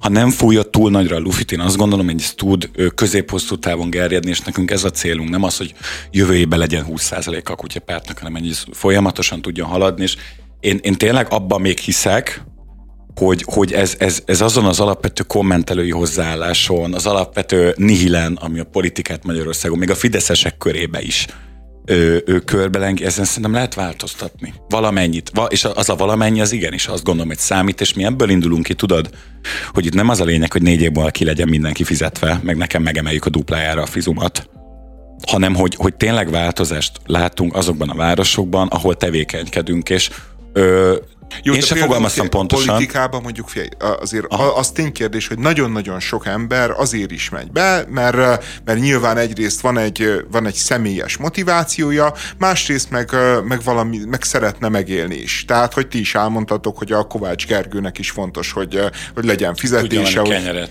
ö, hogy tudjon venni kenyeret, meg cigarettát, meg el tudja menni csajozni, meg mit tudom én. Tehát, és, és, és ez, ez nyilván nem... Nem csajozik a Gergő. Nem csajozik a Gergő? Nem, nem, ő párkapcsolatban él, úgyhogy nem csajozik, és csak a Gergőnek. Jó, ez nagyon fontos információ, ez, ez mindenképpen nem csajozik a Gergő. Nagyon fontos. Egyébként... Nem köl csajokra, így le... még jobban hangzik. A, na, mert lehet viszont, a szalagcím is. Na, az jól hangzik, na, az jól igen, hangzik. Mert igen. Akkor ebből következik, hogy meleg. Tényleg. Igen. igen. igen. De hát nem az következik, az következik belőle, hogy egy Hugh Hefner, hogy egy, hogy egy iszonyatos Don Juan, aki, aki, akinek, aki nem a pénze, pénzese kell, ne, ne, nem a pénzével nyomul, mint a A, a NER meg annyi jóképű dzsigolója. De ne, nem ez a... Elfelejtettem, amit akartam mondani, hogy, hogy én szerintem a... Tehát ez a kutyapártiság, ez átalakulhat egyébként, most amit te elmondtál, hogy melegházasságról hogy gondolkodtok, stb. Ez átalakulhat egy, egy, egy ilyen új es dé es-é. Semmiképpen, ami... akkor lelépek. De, mi, de miért? Nem de, lehet új es dé es-t. De, nem. Ú, jó, akkor mondom, hogy, hogy egy, egy, egy professzionális, balliberális pártá, viszont ennek a balliberális párt... De ne, ne. Most nem, igen, ez még jobban hangzott, jó? De bocsánat, de, de, nem röhögök bele de, de, még egyszer. De én, azt, de én ezért mondtam, hogy meg kell válaszolni a nagy elvi kérdéseket, tudod, ha megválaszolod ezeket az elvi kérdéseket, utána te bekerülsz ezekbe a skatujákba. Nem. Tehát az, az a helyzet, hogy amit te elmondtál mondjuk a meleg kérdésről, vagy amit elmondanál a fűről, vagy amit elmondanál a migráns kérdésről, vagy amit elmondanál a hajléktalan kérdésről, azok egy nagyon-nagyon tőrölmetszett, balliberális pártnak, ideológiának a programja. És, és ezzel egyébként nincs is semmi baj, tehát, hogy csak, csak tudod, nem lehet megúszni. Tehát de, nem de, lehet megúszni, de tudod, hogy... ez a balliberális is, tudod, ez a társaság, ez gazdaságilag nagyon igenis balos. Ezt én nem tagadnám, és értékrendileg pedig ott van benne, igen, a, a liberalizmus. De van, tehát itt a, a konzervativizmus, tehát én pont ezt mondanám, hogy ezt most a, ugye skatujákról beszélsz, hogy a párt, ahogy értéket határoz megkerül. Ti nem vagytok ö... igazán piacpártja. Tehát én azt látom azért a kutyapártnak a gesztusai, meg attól a működései. Attól függ, állami hogy... pénzt terén pont, hogy a versenyben. Tehát a, a közbeszerzési rendszerek kapcsán, meg ahogy az állami pénzt költik, mondjuk a dé ká ű, az, az felfoghatatlan, én most ebben nem kezdek bele, de, de itt felfoghatatlan ő, ő, ő versenyhátrányok, és, és tehát nem a verseny működik. Ugyanakkor nyilván tehát az, hogy az állam segítsen a szegényeken jobban, vagy pályázattal, tudod? Tehát, hogy legyen megversenyeztetve a, a cigány felzárkóztatás civil szervezetek között, ez természetesen ebben, ebben egyetértene a, a párttagsága. Én csak azt akartam mondani, hogy ez a, ez a balliberális tengelyre szerintem akkor kerül, kerül fel az ember, ha egyértelműen odasorolhatóvá válik. Az, hogy egy Pride-on van egy kamionunk, meg a Van a Pride-on kamionotok? Van, képzeld, saját színpaddal. De, de, de, de ezek el. Után ne kérlek ki a balliberális jelzőt. Képzeld el, hogy van. Igen. De jó, de, de ne kérjük ki, tehát figyelj, ez egy balliberális nem, párt, nem, nem, És, és, és ez nem... De én nem te el akarod be... helyezni egy huszadik századi tengelyen megint a pártot, és én mondom, és szerintem ez nem... nem ez nem a huszonegyedik századi tengely is. Tehát szerintem az, hogy hogyan gondolkodunk szabadságról, emberi jogokról, környezetvédelemről, stb. Azért ez, ezek, ez, ezek meghatározó dolgok, és ti ezekben a kérdésekben azért... ennek a ö, világnak kifejezetten a baloldalán álltok, egyébként tisztességes módon, meg szerintem olyan ügyek mentén, ami, ö, ami nekem szimpatikus, bár, bár abban például erős kétségeim vannak, hogy, ö, hogy mondjuk... Ö, mondjuk zöld kérdésben, ami számomra is fontos, meg nyilvánvalóan számotokra is fontos, én azért azt vélelmezem, hogy, hogy nektek nagyon radikális álláspontotok van, amit én, én ilyen önpusztító, meg szuicid hozzá, legalább annyira önpusztító és szuicid hozzá. A radikálisat úgy érzed, hogy mondjuk ilyen sétáló Budapest, vagy, vagy ilyesmi, hogy a az... kötött pályás közlekedés, autók ki, vagy, vagy hogy érted a radikális elképzelést? Hát például úgy értem a radikális, de, de szerintem a sétáló Budapest az kifejezetten nem volt egy radikális dolog. Tehát az, hogy a belvárosba ne legyen autós forgalom... De én ezért az, kérdezem, hogy akkor mi a radikális? Hát mondjuk a, mondjuk a radikális például mondjuk a benzinmotoroknak a... Be, mondjuk egyetértetek-e azzal, hogy a benzinmotorokat ki kell vezetni a, az Európai Unióban, mondjuk azt hiszem, hogy most harmincöt a, ugye a határidő. Hogy ezzel egyetértetek-e? Vagy még azt mondjátok, hogy ennél akár... Ö, ö, több ö, és keményebb fellépés kéne Magyarországon. Nincs ilyenről szó. Nincs ilyenről szó. Tehát érted, amíg tehát, azért a párttagságnak van egy, van egy döntés mechanizmusa, oda bekerülnek bizonyos döntések, erről megkérdezem őket. Most abszolút nem ilyen radikális a társaság. Ez nem, nem. nem, nem, nem nincsenek zöld tálibok. Ö, azt akartam mondani, igen? És nekem még egy kérdésem van, ami, ami viszont hát ugye a lipsiséggel szemben, amit én fel tudok hozni a, a párt védelmében, hogy azért nem annyira lipsi párt, hogy, hogy én azért látok itt egy nagyon erős vezérkultusz. Tehát a Kovács Gergő az most már hány éve elnöke a, a pártnak? tizenötben jegyzik be a párt, tizennégy végén a kilenc éve. kilenc éve, tehát, a, tehát körülbelül azt lehet mondani, hogy Orbán Viktor, Gyurcsány Ferenc és Kovács Gergő. Ő a, a, a magyar pártpolitikában a három bölény, aki, aki leválthatatlan. De, de tudod, ha, ha, ha belső demokrácia tud úgy működni, hogy nem alakul át bázis demokráciával, vagy bázis diktát, ezeket az embereket évről évre újra választja a tagság. Ami tagság nagyon szűk. Orbán Viktor tagság. Meg Gyurcsány Ferenc is álmodja. Jó, de azért ezt ez csak el tudja képzelni az, aki most hallgatja ezt a műsort, hogy ez hogy működik a Fidesznél. meg hogy működik nálunk. Tehát mit, mit tud a Gergő ajánlani cserébe, tudod? Uh, hát azt tudja ajánlani, hogy nagyon-nagyon nehéz bekerülni a kutyapártba.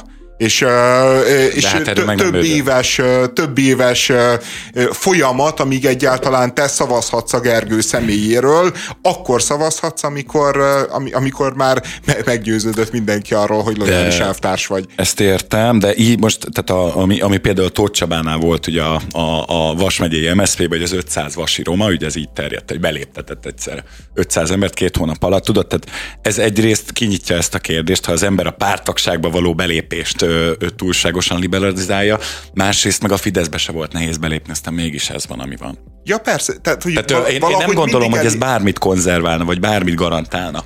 De... Azt, hogy a Gergő a társelnök. Tényleg? De, de... Tehát én napi szinte, érted, én, én ügyvezetek, tehát látom, hogy mi történik.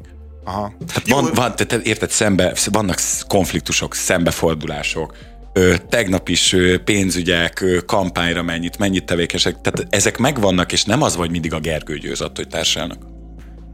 Uh, jó, oké. Okay. Tudod, én, én le, lehet, hogy ilyen ördögügyvédje voltam, és k- kicsit gonosz módon kérdeztem ebbe bele, de számomra minden esetre például ez a része, ez furi. Uh-huh.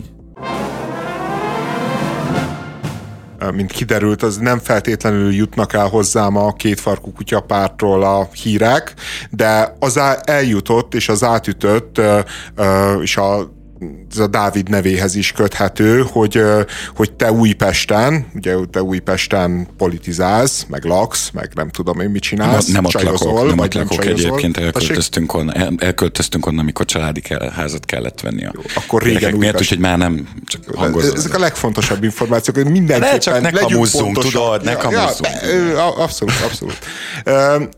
na, na mindegy, és, és Újpesten volt egy, hát egy egy botrány, ami, aminek te az egyik szereplője, az egyik oldala voltál, és én végtelenül nem értettem a, azzal egy, egyet, amit te ott képviseltél, viszont azt így egyébként a dé ká-s polgármester, momentumos dé ká-s polgármesteri vezetéssel szemben, de, de viszont úgy voltam vele, hogy, hogy nagyon-nagyon tökös dolog, hogy, hogy valaki ebbe a kérdésbe beleáll, mert ugye ez egy olyan kérdés, a hajléktalanság kérdése, ahol igazából hát jó orral és kellő ambícióval rendelkező politikus azért nem tör túlságosan, vagy nem áll ki túlságosan a hajléktalanok, a homelessek mellett, mert nyilván, hogy egy pontig na- nagyon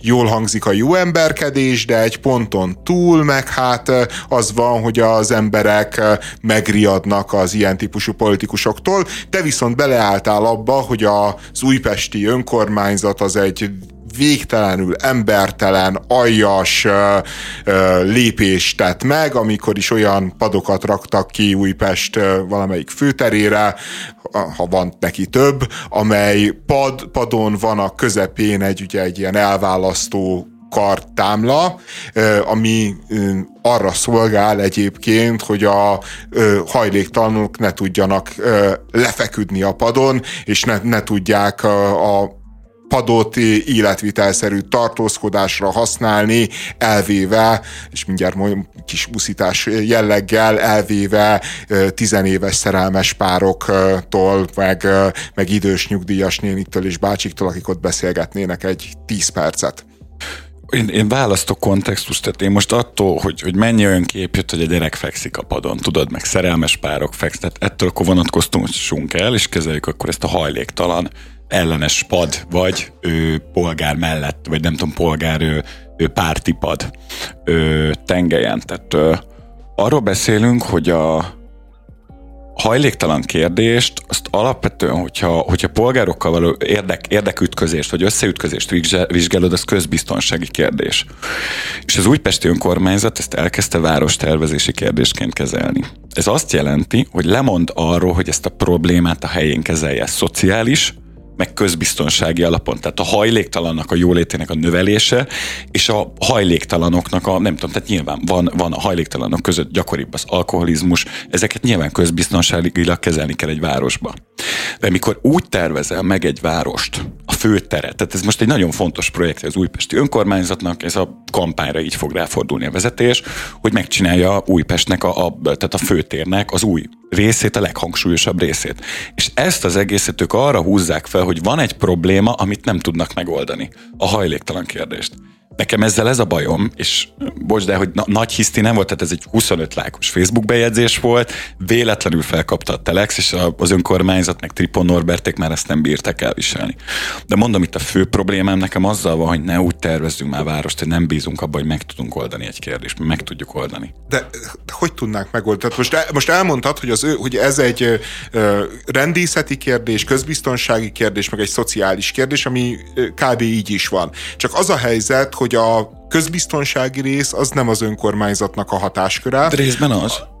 Részben az. De, de, de menjen részben? Mi, Kormányzati mi, mi, rendészet kapcsán polgárőrség kaphat plusz juttat. Tehát tudod, itt ezerféleképp. Tehát de, azt mondom, mit, hogy... Mi, mit, mit tudtál? Tehát hogy mondjam, hogy, hogy mi, mi az, amit egy homeless-szel tud csinálni mondjuk az önkormányzati rendész, hogyha részegen fekszik egy padon? De bocs, de az, az miért megoldás, hogy a főtérről száz méterrel arrébb, arrébb terelem a hajléktalan? Tehát ez miért megoldás? Én ezt kérdezem tőled, mert de mondtál el. Tehát a, te érveltél ez ellen. Én, még én megmondom, hogy, megmondom hogy miért megoldás. Hát azért megoldás, amiért megoldás mondjuk a, a, az Egyesült Államok számára, hogy, hogy nem... Amerikában ö, ö, ö, ö, nem tudom én, pusztítják a környezetet a különböző amerikai óriásvállalatok, hanem szépen áthelyezik a harmadik világba. De ez kerületen belül nyilván van. A, nyilván... Itt kerületen belül tolod ki ilyen a hajléktalan ember. Csak jóval kevesebb embert érint. Tehát az, hogyha mondjuk egy, egy nem olyan frekventált téren vannak a hajléktalanok, vagy nem egy olyan frekventált ö, ö, focipályán vannak a hajléktalanok, az tehát te egész egyszerűen látjuk, hogy van Van mondjuk két, két tér, mondjuk van Újpest főtere, ahol megjelenik minden nap, mondjuk tízezer ember átmegy, jön-megy. És van mellette száz méterrel egy tér, ahol átmegy háromszáz ember, akkor egész egyszerűen szerintem logikusabb dolog, hogy inkább legyen ott, a, ha egyáltalán ott kell lennie, mert, mert, mert egyébként a, a hajléktalan ellenesség kapcsán mi, általában az a mondása a, azoknak, akik azzal érvelnek, hogy a hajléktalanokat ilyen módon ki kell szorítani a közterekről, hogy hát, hogy a hajléktalanok akkor majd elköltöznek, nem tudom én, a susnyásba, az erdőbe, és akkor a, és akkor a szociális dolgozók nem találják meg őket, nem tudnak rajtuk segíteni, és akkor az emberi életekbe kerülhet. De hogyha ha, ha meg az a mondás, tehát hogy mivel vitatkozunk, hogy kétszáz méterrel mennek arrébb, mert én, én azt nem látom egy olyan nagy tragédiának, akár egy hajléktalan szempontjából, hogy kétszáz méterrel arrébb kell uh, héderelnie. Uh, hogyha már a susnyásba kényszerítik ki, az már nyilván felvet uh, kérdéseket, vagy a közeli erdőkben kényszerítik ki, de, uh, de, de az, hogy kétszáz méterrel, most komolyan ne legyen már alapvető jog, hogy a halászbástyán ne, nem, nem tudom én berendezzünk egy hajléktalan szállót. De, de akkor azt köztisztasági, meg közbiztonsági szempontból igenis tudod kezelni. Tehát én nekem ez a bajom, hogy ezek nem olyan oltári nagy pénzek. A pad az a, az a faék egyszerű megoldás, tudod? A, a, az a patkányírtó. Na, tehát, tehát nem arról van szó, hogy próbáljuk meg a populációt így meg így terelgetni, lószar, izé, on, onnan menjen el a hajléktalan is kész. Nem tudom, tudod-e, hogy ezek a padok így nem kaphatóak a shopban. Ezek itt nem rendelhetőek, ezek egyedi gyártások, tehát ezek plusz pénzbe kerültek, és a, nem tudom, azért a piacba nyilván, tehát én nem marxista vagyok, én szociáldemokrata gondolkodó, tehát én is azért abban hiszek, hogy a piacon az van jelen, amire igény van. Az, hogy nincs ilyen pad, és gyártatni kell, az nekem nem azt mutatja, hogy ez egy olyan trend, amit így követ a piac, hanem vannak olyan önkormányzatok, akik feladják azt, hogy ezt szociális problémaként kezeljék, meg köztisztaságiként, és inkább azt mondják, hogy figyelj, tervezzük arra a várost, hogy ezt soha nem fogjuk tudni megoldani. És de, nekem ez a bajom. Soha nem fogjuk tudni megoldani, és, és te, te azt, azt mondod, ah. hogy ez nem sok pénz, de, de azt mondjad már el, hogy, hogy mi nem sok pénz ezen, mert én szerintem a hajléktalanságra egyetlen megoldás van, hogy, hogy otthont építesz valakinek a most feje fölé. Mondom, a, az a probléma, tehát igen, ez tök nyilvánvaló, hogy az, ahhoz, ahogy ma amennyi pénz van hajléktalan szállókra, az, hogy ott négyen vannak egy szobában, az, hogy a hajléktalanok cuccai eltűnnek, nyilván nem fog oda bemenni. Nem ezt mondom, hogy olyan olcsó bérlakást építeni, hanem a köztisztaság és közbiztonság egy olyan ö, része, amit szerintem emberségből meg kell tudni oldani. És igen, Egy, egy főtéren kell legyen szabad pad az embereknek, de szó sincs arról, hogy nincsen. És mondom, ötven méterrel arrébb ott még mindig ott van a főtér, és még mindig ott vannak a hajléktalanok, és ott is fognak maradni, mert ott hagyományos padok vannak. És ezt így, így mondom, tehát ez, hogy szá- de itt most tényleg erről beszélünk, hogy hatvanöt méterrel arrébb küldöd őket, mert ez az új főtér, ez a városvezetés műve, itt ne legyenek hajléktalanok, jön a kampány. Én ezzel nem tudok, egy, nem tudok azonosulni. Hát én Én, én meg abszolút megértem, meg én, én azt is gondolnám, hogy azokat a padokat, ahol életvitelszerűen élnek, azt lehet, hogy nincsen rá piaci igény, de előbb-utóbb le kell cserélni ilyen padokra, mert, mert figyelj, szerintem az egy abnormális dolog ebben a városban, hogy egyrészt nagyon kevés pad van, másrészt azoknak a padoknak egy jelentős része vagy rozoga állapotú, és ilyen értelemben mondjuk a kétfarkúak sokat dolgoznak, hogy jobb legyen, vagy, vagy, vagy, vagy tényleg homelessek tanyáznak rajta. És, és, és ez nem, és, és, és én, hogy, hogy mondjam most, ne, nem, nem akarok egy ilyen szőrös szívű szemét ember lenni, meg, meg igazából oké, okay, én megvonom a vállamat, tudok ezzel együtt élni, de ott lakok az Allének a környékén, a, a a fehérvári piac előtt, ami van, ott van egy ilyen zöld területet kialakítottak, és ott Te, te olyan, minthogyha a harmadik világba járnék. Emberek félmeztelenül fekszenek, bekábítózva, részegen, ha, és még ez a jobbik eset, mert ekkor nem koldulnak, nem erőszakoskodnak, nem magyaráznak, nem verekszenek, meg vitatkoznak egymással. És, és látom, hogy, hogy jön ki a rendőr, aki a rendes rendőr, nem az önkormányzati rendőr, és a rendes rendőr se igazán tud mit csinálni ezzel a helyzettel. Nem tud mit kezdeni vele. El, elküldi őket, hogy akkor menjen el, mert éppen szétválaszt két verek. Teh- tehát, hogy, tehát, hogy én, én Én, én ezektől a mondásoktól, hogy nem olyan sok pénz, szerintem az, hogy például nem az a, nem, hogy, nem, hogy, hogy, hogy, hogy mondjuk csak köztisztasági szempontból rendbe tartsad azt, ami, ami mondjuk ott van egy ilyen hajléktalan tanyán. Az, már az is egyébként iszonyú sok pénz. Ez, de de ez, figyelj, nem ez a kérdés, hanem hogy, hogy, hogy... Tehát akkor már én is azt tudom jobban logikusan magyarázni, ha minden padot lecserélnek, érted? Igen. Mögött van logika, igen. De az az, hogy egy választókerülettel arrébb, mert ott esetleg... Tudod, tehát én attól félek, nekem az a félelmem, hogy ez szépen meg van mérve. Hogy belső Újpest az, az kiki meccs lesz a Fidesz és az ellenzék között, tudod? Hmm? Ott nyújtani kell, és egy körzettel arrébb, ott, ott már elég erős az ellenzéki jelölt, ott már lehetnek hajléktalanok. Ott nem már lehetünk ballipsik. E, ja, igen, ja, ja, tehát ja. Ez, ez, ez amikor méregeted, kevered a identitáspolitikát a szociálpolitikával, közbeváros tervezel, én szerintem ezek ilyen utolsó pillanatban meghozott, összecsapott döntések, és mondom még egyszer, ez nem várostervezési me, kérdés. Me, me, me, meg az van, hogy a másik, amit mondtál, hogy, szoci, hogy szociálpolitika, hogy én, én azért nem látom az önkormányzatok kezében azokat az anyagi forrásokat, amivel ne, nem, nem hogy, hogy hajléktalanoknak nem tud valódi szociálpolitikát nyújtani a magyar önkormányzatiság a forráshiány miatt, meg hogy a helyi adók nem maradnak helyben, hanem a az időseknek nem tudnak normálisat, a nagycsaládosoknak nem tudnak van. normálisat. Tehát, hogy, hogy, hogy, hogy az, az a helyzet, hogy, hogy és, és egyébként me, menjél el mondjuk Kaliforniába, és nézzed meg, hogy ott mi, mi van az utcákon. Hajléktalanságban. A világ egyik leggazdagabb része. Ott van a Szilíciumvölgy, ott, van, ott vannak ezek az összes ilyen nagy világverő multinacionális cég, és, és sátortáborok vannak a Los Angeles-i utcákon, meg a San Francisco-i utcákon. Irtózatos közbiztonság, és nem tudnak vele mit kezdeni. Tudod, amikor elhangzik ez, hogy, hogy csak pénz kérdése, meg jó szándék kérdése, tudod, hogy, hogy feláll a szőr a hátamon, mert... Azt a negyven padot rendbe tartani úgy, hogy ez nem... Én mondom, én szerintem az embertelen, mondom, ezt te, te ugye jó, jó emberkedésnek tituláltad, azt hiszem, ez nem, nem a jó emberkedésről szól, hanem arról, hogy abszolút máshogy csinálnám, ha én lennék ott. Tehát aha. Ez nem, nem arról szól, hogy tudod, itt most a fotelből, itt a Spirit ef em-en, vagy otthon a Facebook mögül olyan nagy a... Érted? Hanem, hanem, hanem arról, hogy, hogy egyszerűen... nem tudom, szerintem vannak, akik érzik, lehet, hogy ez nem egy ötven százalék pluszos téma, tehát politikusként így vesztettem, de hogy nem ez motivál, érted? Hanem az, hogy fel van hívva a figyelem valamire, aztán lehet, hogy legközebb máshogy csinálják.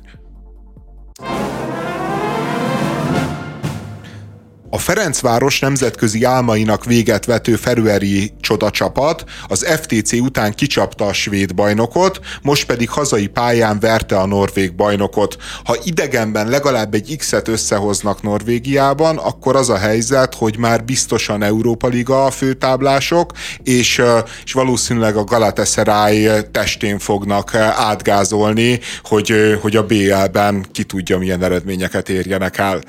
Nagyon izgi. A, én összeszedtem néhány adatot.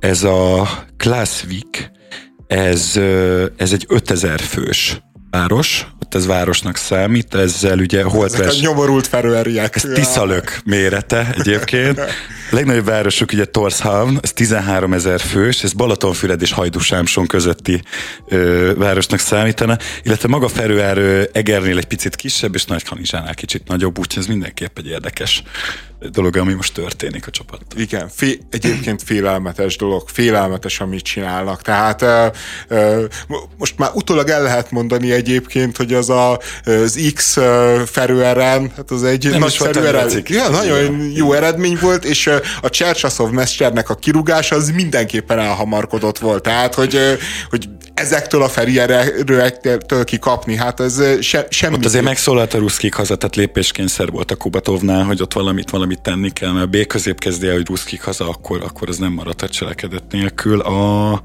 Amit én még megnéztem, hogy azért van egy magyar község, ami még az ötezer fő, főnél is alacsonyabb lakosságszámú, és hát van Felsút. Egy foci csapata, ami így van, ami akár hasonló, hasonló magasságokba juthat a következő tíz évben. És, és folyamatosan bántották a szegény Orbán Viktort, hogy, hogy egy ötezer fő, fő alatti településre akar nagy csapatot építeni. Tudod, hogy ezek az emberek szégyeljék el magukat. Nézzenek, nézzenek Feröerre, nézzenek rá a ki... Klaxvikra, így van. Kinek ejtik? Nézzenek rá a kire. Hát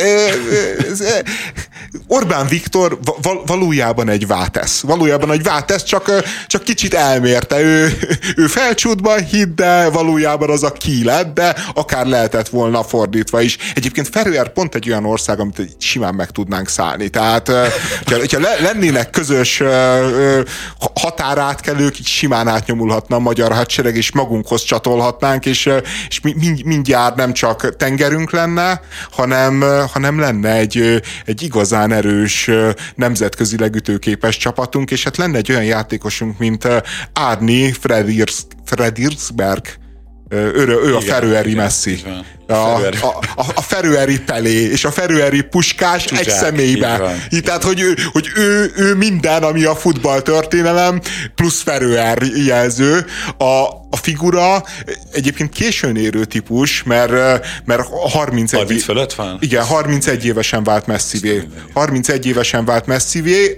Nem volt különösebben gólerős támadó. A, a válogatottban azt hiszem, hogy nulla gólja van, tehát nem akkor kell, de a válogatott ez nem jutna bé el-i magasságokba, tehát nem oda kell tartogatni a, a, a spiritust. Igen, igen, igen, de, de egyébként nemzetközi kupákban sem talált be, most viszont öt meccs alatt hintett hatot, és, és adott két gólpassz. Tehát, hogy ez, ezek tényleg a háládnak a statisztikái kb. Tehát, hogy... hogy Hogy, hogyha lenne igazság, akkor a Manchester City már kopogtatna, és, és vinné, vinné el ezt a srácot. Nem lenne olyan könnyű elvinni, nem azért, mert, mert hogy, hogy a ki az, az, az képes a, a, a legnagyobb sztárjait megtartani, mert nyilvánvalóan azért egy ötezer fős település csapata nem tud olyan fizetést biztosítani, amit, amit ez az öt gól, és szerintem rosszabbul keresnek azok a játékosok, mint a magyar bajnokságban egy, egy, egy átlagos futballista. Nem ezért ne, nehéz elvinni ezt a srácot, hanem azért nehéz elhinni, hogy ez egy gyakorló milliárdos. Igen? Én, aha, aha, te gyakorló milliárdos, a nagyon gazdag családja van Ferőeren, és egyébként ő elvégezte a közgázt, és a egyik legnagyobb ferőeri szállítmányozási cégnek ő a vezetője. Tehát, hogy ő egyszerre egy Tiborcz István, és egyszerre egy Szoboszlai. Nagyon na ez, képzeld el, hogy az Orbán mit érezhet, hogy ilyen, ilyen vő is igen, lehetne. Meg a gyerekeknek miket mesélhet majd. Tudod, hogy amikor megvettük ezt a szektort, akkor lőttem egy kettest a Ferencvárosnak, azért ezek elképesztő jó sztori. Igen, igen, igen. És, és az is nagyon jó, hogy, hogy egyszerre van a, a csapatban ugye Tiborcz István, meg egyszerre van Mészáros Lőrinc, de még nem az a Mészáros Lőrinc, aki milliárdos lett, hanem aki... Lesz, igen. Még aki nem is lesz, hanem aki még gázszerel, mert, mert ugye van konkrétan villanyszerelő igen.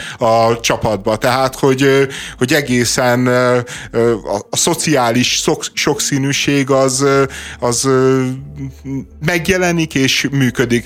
Egyébként a ferőeri futballcsodával kapcsolatban, ami, ami szerintem ilyen fontos, meg, meg, meg társadalmilag értékes üzenet, az, az, az szerintem az elitképzésről szól. Hogy, hogy mindig van ez a két iskola, hogy, hogy mit csináljunk, hogy a nagyon tehetséges gyerekeket ki kell választani, és azoknak alátolni mindent, lehetőleg már válasszuk ki jókorán őket, hogy, hogy addig se öntsük a pénzt mindenfajta alkalmatlan lusta himpellérbe, hanem mondjuk, mit tudom én, tizenkét évesen már felvételiztessük őket az általános iskolába, vagy a középiskolába, vagy tíz évesen. És van a másik iskola, a ami többek között egyébként a ferőeri meg az izlandi iskola, ahol, uh, ahol nem tömegek vannak, hanem kb. Mindenki ismer mindenkit, meg mindenki ismeri a másik gyerekét, ahol így ennek köszönhetően inkább egy olyan attitűd alakult ki, hogy nem annyira az elitképzés a fontos, hanem sokkal inkább az, hogy mindenki kapjon meg minden lehetőséget, adjunk meg minél több tudást, és, és az a helyzet, hogy majd ez, ez a tudás, ez egy idő múlva ez be fog érni és működni fog. És, és amikor ránézünk akár az izlandi focira, akár a ferőeri focira, ahol na, de, de mondjuk az izlandi kézilabdát is megnézhetjük, meg, meg a norvég kézilabdát. Pár évvel ezelőtt. Igen, igen, igen. Hogy, hogy, hogy az a helyzet, hogy, hogy nincsen értelmetlen befektetés a gyerekekbe. Nincsen értelmetlen befektetés az oktatásban, nincs értelmetlen befektetés a tömegsportba. Nem az élsportba, az élsportban nagyon sok értelmetlen befektetés van. A tömegsportba, különösen a gyerekeknek nyújtott tömegsportba nincs értelmetlen befektetés. És az a helyzet, hogy nem kell mindenáron megtalálni a következő Puskást, meg a következő Messit, meg a, meg a következő Telleredét, mert azok úgy is meg fognak jelenni.